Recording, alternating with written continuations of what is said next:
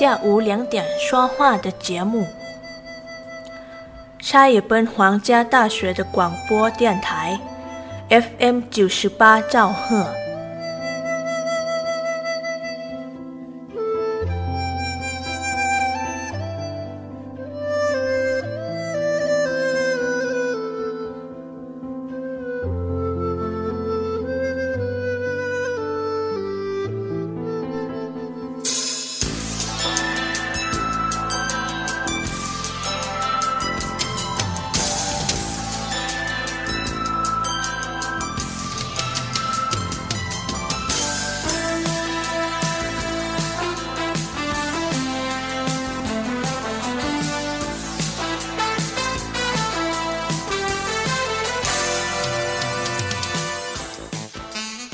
ค่ะท่านฟังคะต้อนรับเข้าสู่ช่วงเวลาของรายการคุยกันบ่าย 2 โมงนะคะ วันนี้พบกัน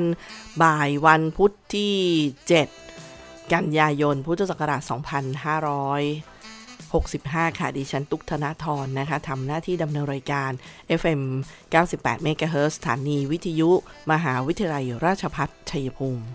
ติดตามทางเพจ Facebook CPRU Radio 98 MHz และที่พอดแคสต์คุยกันบ่าย 2 โมงนะคะ วิทยุออนไลน์ที่ www.cpru.radio ท่านผู้ฟังก็สามารถติดตามได้ค่ะ วันนี้กับเรื่องราวของน้ำเนี่ยท่านผู้ฟังเขาก็มีพยากรณ์อากาศนะคะประจ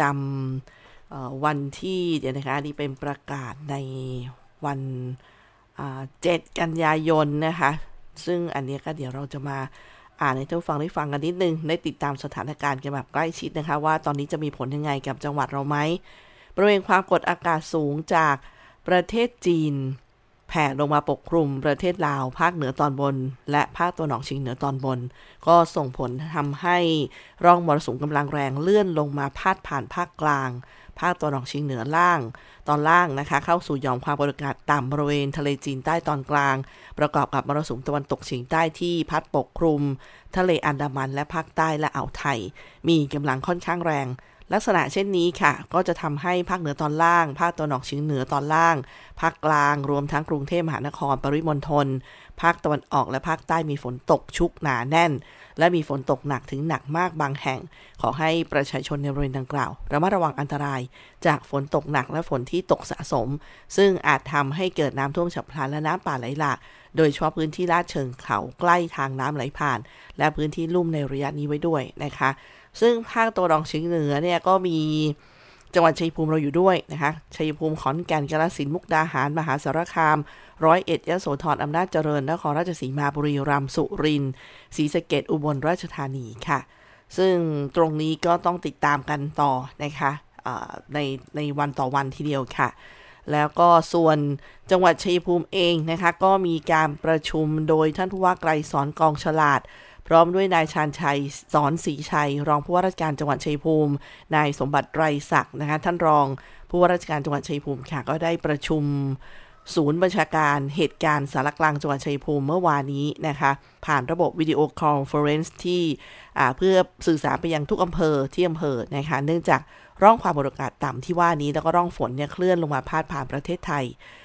ซึ่งกรมอุตุนิยมวิทยาก็คาดการณ์ว่าจะเกิดฝนตกหนักดังที่แจ้งนะคะ 70-80%ของพื้นที่ค่ะ จึงจึงต้องมีการปรับแผนรับมือให้สอดคล้องกับสถานการณ์ ให้เป็นไปในทิศทางเดียวกันนะคะบรรยากาศการประชุมเมื่อวานนี้ ล่าสุดเนี่ยก็ยังคงให้ทุกส่วนราชการติดตามสถานการณ์อย่างใกล้ชิด เพื่อแจ้งเตือนประชาชนนะคะ แล้วก็เรื่องของอ่างเนี่ยนะคะเขาบอกว่า ตามอย่างปริมาณน้ำตามเขื่อนตามอ่างเก็บน้ำ13 อ่างใหญ่ ขณะนี้ก็มีน้ำเก็บกักรวมอยู่ที่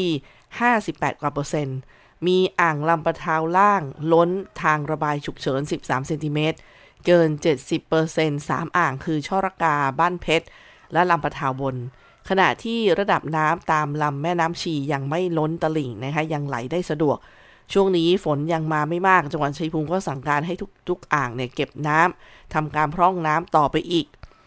จนถึง 16 กันยายน ถ้าฝนมากค่อยปรับแผนอีกครั้งนะคะ ทั้งนี้เนี่ยเพื่อช่วยลดปัญหาน้ำท่วม ช่วงฝนตกหนัก เมื่อมีพื้นที่รับน้ำเพียงพอ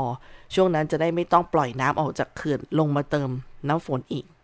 พร้อมกันนี้ค่ะก็ได้กำชับให้ทุกอำเภอจัดตั้งศูนย์บัญชาการเหตุการณ์ขึ้น จัดเจ้าหน้าที่เฝ้าระวังติดตามสถานการณ์ตลอด 24 ชั่วโมง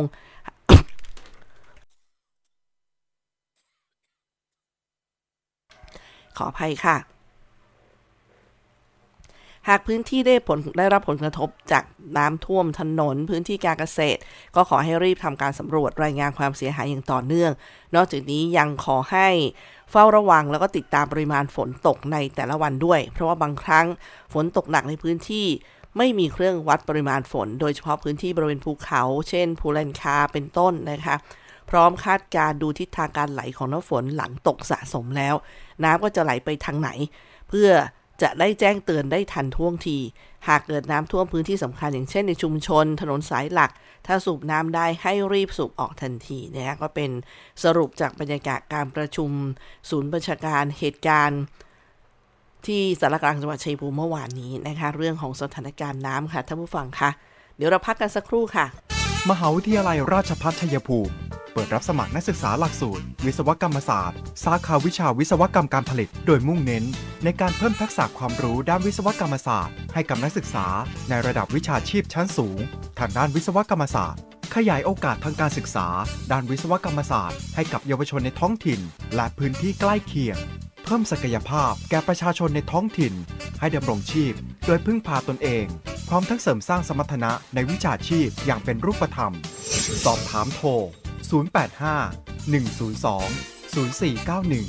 087 456 9889 และ 082 453 3052 หรือที่เว็บไซต์ cpru.ac.th มิติใหม่แห่งการศึกษา มหาวิทยาลัยราชภัฏชัยภูมิ มุ่งสร้างบัณฑิตคุณภาพ จากอุตสาหกรรมภูมิภาค สู่อุตสาหกรรมอาเซียน และส่งเสริมการพัฒนาท้องถิ่นท่านผู้ฟังคะแจ้งข่าวไปถึงน้องๆ นักศึกษาที่จบการศึกษานะคะ ทางมหาวิทยาลัยราชภัฏชัยภูมิค่ะ ฝากประชาสัมพันธ์นะคะว่า ยังสามารถลงทะเบียนเพื่อเข้ารับปริญญาได้ ทรติดต่องานกิจการนักศึกษานะคะหมายเลขต่อ 1103 ค่ะ ผู้ไม่ไปรับจริงที่มหาวิทยาลัยราชภัฏสกลนครก็สามารถเข้าร่วมถ่ายภาพที่มหาวิทยาลัยราชภัฏชัยภูมิได้ ในวันที่ 19 กันยายนนี้นะคะ อันนี้ก็ถือว่าสามารถแจ้งได้แล้วนะคะท่านผู้ฟังคะตอนนี้ให้แจ้งภายใน 15 กันยายนนี้ค่ะ ท่านผู้ฟังคะเตรียมตัวให้พร้อมนะคะ วันนี้เริ่มมาตั้งแต่วันที่ 5 แล้วนะคะ แล้วก็ถึงวันที่ 9 กันยายนนี้เท่านั้นค่ะสำหรับเรื่องของสลักออมทรัพย์ทกสชุดเกษตรมั่งคั่ง7 เตรียมเปิดให้จองสำหรับลูกค้าเกษตรกร ลูกค้าผู้ฝากสลักออมทรัพย์ทกสชุดเกษตรมั่งคั่ง4 ที่ครบกำหนดตั้งแต่วันที่ 23 มิถุนายนที่ผ่านมา จองสิทธิ์สำหรับฝากสลากได้ตั้งแต่ วันนี้ไปถึง 9 กันยายนนี้ค่ะ แล้วก็เตรียมตั้งนาฬิกาปลุกกันให้ดี อย่าลืมจองสิทธิ์กันนะคะสำหรับบุคคลทั่วไปสามารถฝากได้ตั้งแต่ 22 กันยายนนี้นะคะโจเออก็อดใจรออีกนิดหนึ่งค่ะ ส่วนพี่น้องชาวชัยภูมิครับเรื่องของสุขภาพมีผู้สนใจ อยากจะเข้าร่วมกิจกรรมเดินวิ่งปั่นป้องกันอัมาพาตแสงนำใจไทยทั้งชาติครั้งที่ 8 นะคะ เพื่อเป็นการกุศลรายได้สมทบทุนมูลนิธิ ศูนย์โรคหลอดเลือดสมองสิริราชนะคะ ในวันอาทิตย์ที่ 30 ตุลาคมนี้ที่ลานหน้าสารกลางจังหวัดชัยภูมิค่ะ สามารถสมัครผ่านระบบไทยรันตามลิงก์ของอันนี้เลยนะคะจนถึง 10 กันยายนนี้ค่ะ ก็คือลิงก์ rest thai run นะคะ อันนี้ก็เข้าไปดูเลย ส่วนของจังหวัดชัยภูมิก็มีคำว่าชัยภูมิด้วย ส่วนการลงทะเบียนบัตรสวัสดิการแห่งรัฐรอบใหม่นะคะ คือล่าสุดเนี่ยก็เริ่มแล้วตั้งแต่ 5 กันยายนไปถึง 19 ตุลาคมค่ะ ลงทะเบียนออนไลน์นะคะบัตรสวัสดิการแห่งก็ไปที่เว็บไซต์บัตรสวัสดิการแห่งรัฐ mof.go.th ค่ะ หรือที่ welfare.mof.go.th นะคะ ถ้าลงทะเบียนผ่านหน่วยงานก็คือคลังจังหวัดอำเภอทุกอำเภอ ถ้าสำนักงานเขตกรุงเทพมหานครสำนักงานเมืองพัทยาทกสออมสินทุกกรุงไทยค่ะ คุณสมบัติสัญชาติไทย อายุ 18 ปีขึ้นไป รายได้บุคคลไม่เกิน 1 0 0 0 0แบาทต่อคนต่อปี รายได้เฉลี่ยต่อครอบครัว ไม่เกิน 1 0 0 0 0แบาทต่อคนต่อปี ทรัพย์สินทางการเงิน เงินฝากสลากพันธบัตร แล้วก็ตราสารหนี้ภาครัฐนะคะถ้าเป็นบุคคลก็ไม่เกิน 1 0 0 0 0แบาท ครอบครัวไม่เกิน 1 0 0 0 0แสนบาท ต่อคนต่อปีนะคะ ส่วน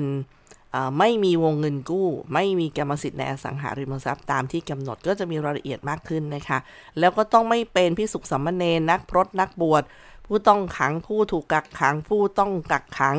บุคคลที่อยู่ในสถานสงเคราะห์ข้าราชการ พนักงานราชการ พนักงานลูกจ้าง เจ้าหน้าที่ ผู้ปฏิบัติงานในหน่วยงานรัฐ ผู้รับบำเหน็จรายเดือน ผู้รับบำนาญปกติ หรือเบี้ยหวัดจากส่วนราชการข้าราชการการเมืองสสสวท่านต้องไม่เป็นกลุ่มนี้นะคะ ถึงจะมีสิทธิ์ในการกรอกใบสมัครค่ะ ส่วนวันนี้สำนักงานตำรวจแห่งชาติ เตือนระวังภัยแก๊ง call center นะคะ ท่านรองผู้บัญชาการสำนักงานตำรวจแห่งชาติ เตือนภัยล่าสุดแก๊ง call center อ้างเป็นเจ้าหน้าที่สัมภากร บอกว่าจะดำเนินการคืนภาษีให้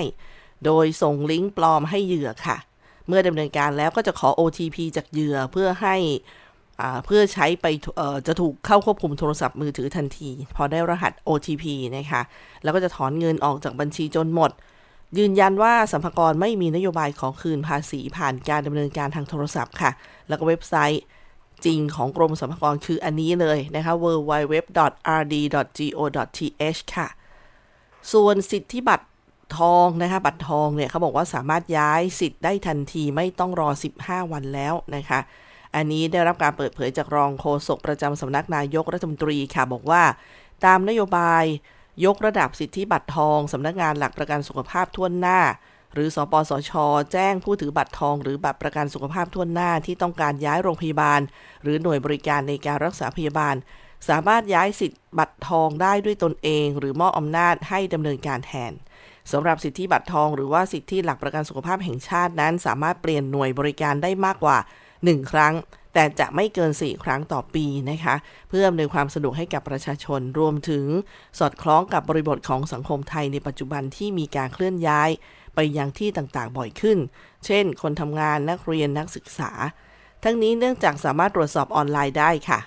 จึงส่งผลให้การดำเนินการย้ายสิทธิ์หน่วยรักษาบริการ สามารถทำได้ทันทีไม่ต้องรอระยะเวลา 15 วันเหมือนอดีตที่ผ่านมานะคะช่องทางการลงทะเบียนย้ายสิทธิ์บัตรทองก็มี 2 ช่องทาง ผ่านทางแอปพลิเคชัน สปสช สามารถดาวน์โหลดฟรี ไม่มีค่าใช้จ่ายนะคะ ที่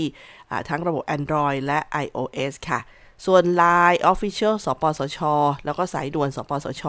1330 อันนี้ได้ตลอด 24 ชั่วโมงเลยนะคะ ส่วนการลดและยกเว้นภาษีนำเข้า Car Seat จนถึง 31 ธันวาคม 2566 นะคะ เพื่อบรรเทาภาระค่าใช้จ่ายของประชาชนค่ะท่านผู้ฟัง คณะรัฐมนตรีได้กล่าวไว้เมื่อ 28 มิถุนายนที่ผ่านมา เห็นชอบยกเว้นอากรสำหรับที่นั่งนิรภัยสำหรับเด็กหรือคาซีทเฉพาะที่นั่งนิรภัยสำหรับเด็กนำเข้านะคะตามร่างประกาศกระทรวงการคลัง ลดอัตราอากร แล้วก็ยกเว้นศุลกากรตามมาตรา 12 แห่งพระราชกำหนดพิกัดอัตราศุลกากรพุทธศักราช 2530 โดยให้มีผลตั้งแต่วันถัดจากวันที่ประกาศในราชกิจจานุเบกษา จนถึง 31 ธันวาคม 2566 ค่ะ ทางนี้ก็เพื่อช่วยบรรเทาภาระค่าใช้จ่ายของประชาชน สนับสนุนด้านความปลอดภัยในชีวิตและร่างกายของประชาชน ส่งเสริมให้เกิดการใช้ที่นั่งนิรภัยสำหรับเด็ก และก็เป็นการปฏิบัติตามกฎหมาย พระราชบัญญัติจราจรทางบกฉบับที่ 13 ซึ่งจะมีผลบังคับใช้ตั้งแต่ 4 กันยายน 2565 นะคะ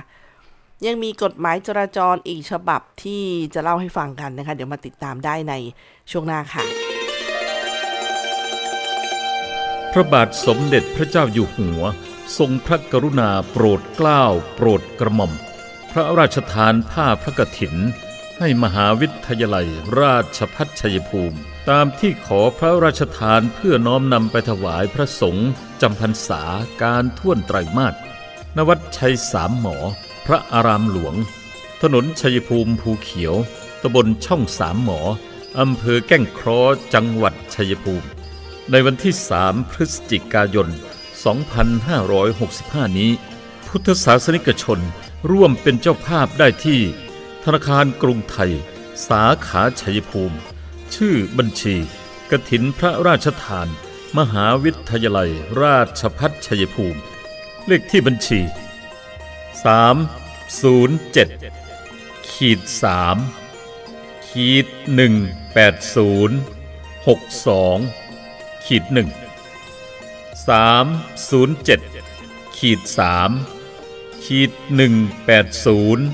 62ขีด1สอบถามเพิ่มเติม โทรศัพท์ 064 582 4229 064 582 4229 สุขโขปุญญัสสะอุจจโย การสะสมขึ้นซึ่งบุญนำความสุขมาให้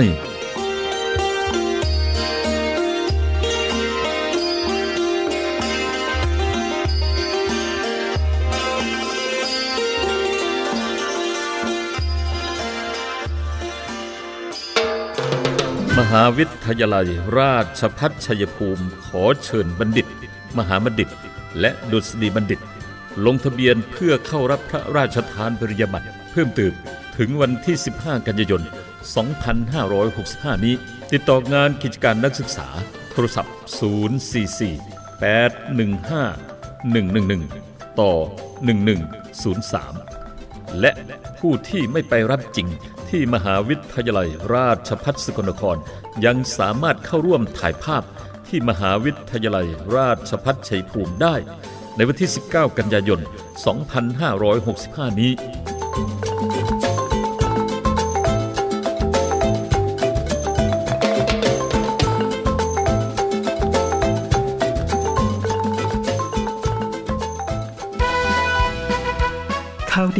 เรียนปริญญาตรีที่คณะบริหารธุรกิจ มหาวิทยาลัยราชภัฏชัยภูมิ หลักสูตรบริหารธุรกิจบัณฑิต สาขาวิชาบริหารธุรกิจ วิชาเอกการจัดการ วิชาเอกธุรกิจดิจิทัล วิชาเอกการเงิน และสาขาวิชาการท่องเที่ยวและบริการ เรียนทฤษฎีแค่ 3 ปี จากนั้นไปฝึกสหกิจศึกษาณสถานประกอบการ หรือหน่วยงานจริงอีก 1 ปีทำให้มีโอกาสที่จะได้งานเร็วขึ้นงานดี เงินดี และอยากมีธุรกิจเป็นของตนเอง ต้องเรียน บริหารธุรกิจ ว่าแต่สมัครเรียนกันหรือยัง เพิ่มเติมโทร 081 544 7644 เลือกเรียนบริหารธุรกิจ เลือก CPBS CPRU ประกันไม่ใช่แค่เพียงธุรกิจที่เอามาขายคุณเพื่อเงิน แต่ประกันเป็นการกระจายความเสี่ยงของคุณไปให้บริษัทประกันถ้าไม่เชื่อ งั้นลองฟังนี่ ผมชื่อประกรณ์มีบ้านอยู่หนึ่งหลัง อยู่มาวันหนึ่งแก๊สระเบิด บ้านผมก็หายไป คุณว่าใครจะรับผิดชอบให้ประกันถ้าเขาไม่ทำประกันทำประกันเถอะครับ จะประกันไหนๆก็อุ่นใจเมื่อมีประกันคอปพสำนักงานคณะกรรมการกำกับและส่งเสริมการประกอบธุรกิจประกันภัย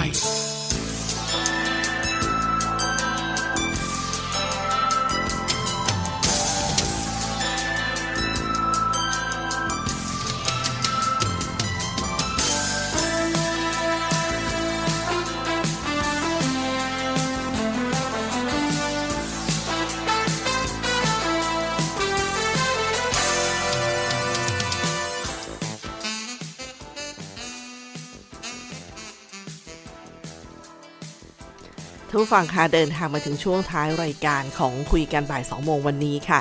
มาทบทวนกันนะคะในเรื่องของกฎหมายที่จะมีผลบังคับใช้นะคะว่าเกี่ยวกับเรายังไงบ้างนะคะ ก็เช่นรถมีซึ่งมีเดี๋ยวนะสักครู่หนึ่งที่ฉันแป๊บหนึ่งนะคะอ่ามาถึงแล้วค่ะ เริ่มแล้วนะคะ นั่งรถยนต์ต้องคาดเข็มขัดนิรภัยทุกที่นั่งนะคะฝ่าฝืน ปรับ 2,000 บาท พร้อมเพิ่มความผิดฐานพยายามแว้น ร้านแต่งรถโดยโดนด้วยนะคะร้านแต่งรถโดนด้วย ฐานสนับสนุนค่ะสำนักงานตำรวจแห่งชาติเริ่มใช้กฎหมายจราจรฉบับใหม่ พระราชบัญญัติจราจรทางบก ฉบับที่ 13 พุทธศักราช 2565 ในวันที่ 5 กันยายนค่ะ กำหนดให้ผู้ขับขี่และผู้โดยสารรถยนต์ทุกที่นั่ง ต้องคาดเข็มขัดนิรภัยตลอดเวลาขณะโดยสาร ฝ่าฝืนมีโทษปรับไม่เกิน 2,000 บาท รวมถึงเพิ่มอัตราโทษปรับสำหรับความผิดที่อาจเป็นปัจจัยให้เกิดอุบัติเหตุเช่น ขับรถเร็วเกินกำหนด ขับรถฝ่าไฟแดง ไม่หยุดให้คนข้ามทางม้าลาย ขับรถย้อนสอนจอดในที่ห้ามจอดเมาแล้วขับนะคะ นอกจากนี้ยังเพิ่มความผิดฐานพยายามแข่งรถในทาง และกำหนดโทษสำหรับร้านแต่งรถ เมื่อรถถูกนำไปใช้แข่งในทาง ในฐานะผู้สนับสนุนให้รับโทษ 2 ใน 3 ของความผิดฐานแข่งรถในทาง ตลอดจนเพิ่มโทษสำหรับผู้จัดผู้โฆษณาชักชวน จากจำคุกไม่เกิน 3 เดือนเป็น 6 เดือน โทษปรับจาก 2,000 บาทถึง 10,000 บาท เพิ่มเป็น 10,000 บาทถึง 20,000 บาทค่ะ ยังขับรถเร็วเกินกำหนดเนี่ยนะคะตามกฎหมายฉบับใหม่ที่มีผลบังคับใช้ตั้งแต่ 5 กันยายนมาแล้วเนี่ย ก็ฐานความผิดเช่น ขับรถเร็วเกินกำหนด ปรับไม่เกิน 4,000 บาท ฝ่าฝืน สัญญาณไฟแดง ปรับไม่เกิน 4,000 บาท ไม่หยุดรถให้คนข้ามทางม้าลาย 4,000 บาทขับรถย้อนสอน จอดรถในที่ห้ามจอดในไม่สวมหมวกนิรภัย แล้วก็ไม่รัดเข็มขัดนิรภัยอันเนี้ยนะคะ ข้อหาละ 2,000 บาทค่ะ ขับขี่โดยไม่คำนึงถึงความปลอดภัยในชีวิตหรือร่างกายผู้อื่น จำคุกไม่เกิน 1 ปี ปรับ 5,000 บาทถึง 20,000 บาท หรือทั้งจำทั้งปรับนะคะ ซึ่งเพิ่มอัตราโทษในข้อหาที่เป็นปัจจัยการเกิดอุบัติเหตุนำมาซึ่งการสูญเสียของผู้ขับขี่และผู้ใช้ทางด้วยอีกอันนึงนะคะก็บอกว่าเรื่องของแว้นเนี่ยก็มีมาลงโทษแล้วตอนนี้รวมกลุ่มมั่วสุมในทางหรือว่าสาธารณสถานใกล้ทาง ด้วยรถตั้งแต่ 5 คันขึ้นไป ถือว่าพยายามแข่งรถในทางแล้วนะคะ ถ้ามีเงื่อนไขอย่างใดอย่างหนึ่งดังนี้ นัดหมายเพื่อแข่งรถกันมาก่อน หรือรถดัดแปลงปรับแต่งมีสภาพไม่ถูกต้องตามกฎหมาย หรือมีพฤติการอย่างหนึ่งอย่างใด อันแสดงให้เห็นว่าจะทำการแข่งรถในทาง มีโทษ 2 ใน 3 ของความผิดฐานแข่งรถในทางค่ะ การแข่งรถในทางมีโทษจำคุกไม่เกิน 3 เดือน หรือปรับ 5,000 บาทถึง 10,000 บาท หรือทั้งจำทั้งปรับนะคะ ส่วนผู้จัดโฆษณาประกาศชักชวนแข่งรถ อันนี้มีโทษจำคุกไม่เกิน 6 เดือน หรือปรับไม่เกิน 10,000 บาทถึง 20,000 บาท หรือทั้งจำทั้งปรับ ส่วนร้านรับแต่งรถนะคะ เมื่อรถนั้นถูกนำไปใช้แข่งรถในทาง ต้องรับโทษในฐานะผู้สนับสนุน มีโทษ 2 ใน 3 ของความผิดฐานแข่งรถในทางด้วยนะคะ ก็ย้ำกันว่าเริ่มบังคับใช้กันแล้วนะคะ ส่วนเรื่องเข็มขัดนิรภัยก็นะคะ เริ่มแล้วเหมือนกัน อันนี้มาทบทวนให้ทราบกันนะคะ ช่วงท้ายรายการของคุยกันบ่ายสองโมงวันนี้ เดี๋ยวเดี๋ยวดูเวลาแป๊บหนึ่งยังมีเวลาพูดคุยนะคะ ก็แนะนำสำหรับผู้ที่สนใจค่ะกรมการท่องเที่ยวขอเชิญผู้ประกอบการ และบุคลากรให้ผู้ให้บริการทางการท่องเที่ยว เข้าร่วมอบรมพัฒนาศักยภาพบุคลากรด้านการท่องเที่ยว ที่เกี่ยวข้องกับการท่องเที่ยวเชิงสุขภาพ โดยมีหัวข้ออบรมดังนี้ค่ะ สินค้าและบริการท่องเที่ยวเชิงสุขภาพในประเทศไทย การให้บริการและการดูแลนักท่องเที่ยวกลุ่มผู้สูงอายุและผู้พิการ Business Model การเชื่อมโยงธุรกิจกับการท่องเที่ยวเชิงสุขภาพ การสร้างมูลค่าเพิ่มให้กับสินค้า และบริการที่เกี่ยวข้องกับการท่องเที่ยว พร้อมมีช่วงเสวนาแลกเปลี่ยนมุมมองในหัวข้อ สินค้าและบริการท่องเที่ยวเชิงสุขภาพ เพื่อการดูแลผู้สูงอายุ และผู้พิการค่ะ จะมีขึ้นในวันพุธที่ 14 กันยายนนี้ 8นาฬิกา30 นาทีถึง 16นาฬิกา30 นาทีทางออนไลน์นะคะผ่านซูมซูมเว็บบินาสามารถสมัครเข้าร่วมอบรมโดย QR code นะคะตั้งแต่บัดนี้สมัครได้ตั้งถึง 13 กันยายนนี้ หรือว่าจนกว่าจำนวนจะเต็มนะคะจำกัดสิทธิ์เพียงร้อยท่านเท่านั้นค่ะ อันนี้ก็ย้ำกันเลยนะคะส่วน รายการของเราอะหมดแล้วนะคะวันนี้ที่เตรียมมาจะบอกทุกฟัง หมดเวลาแล้วค่ะกับคุยกันบ่าย2โมงนะคะดิฉันตุ๊กธนทรทำหน้าที่ดำเนินรายการ ขอบคุณที่ติดตามรับฟังนะคะ สวัสดีค่ะ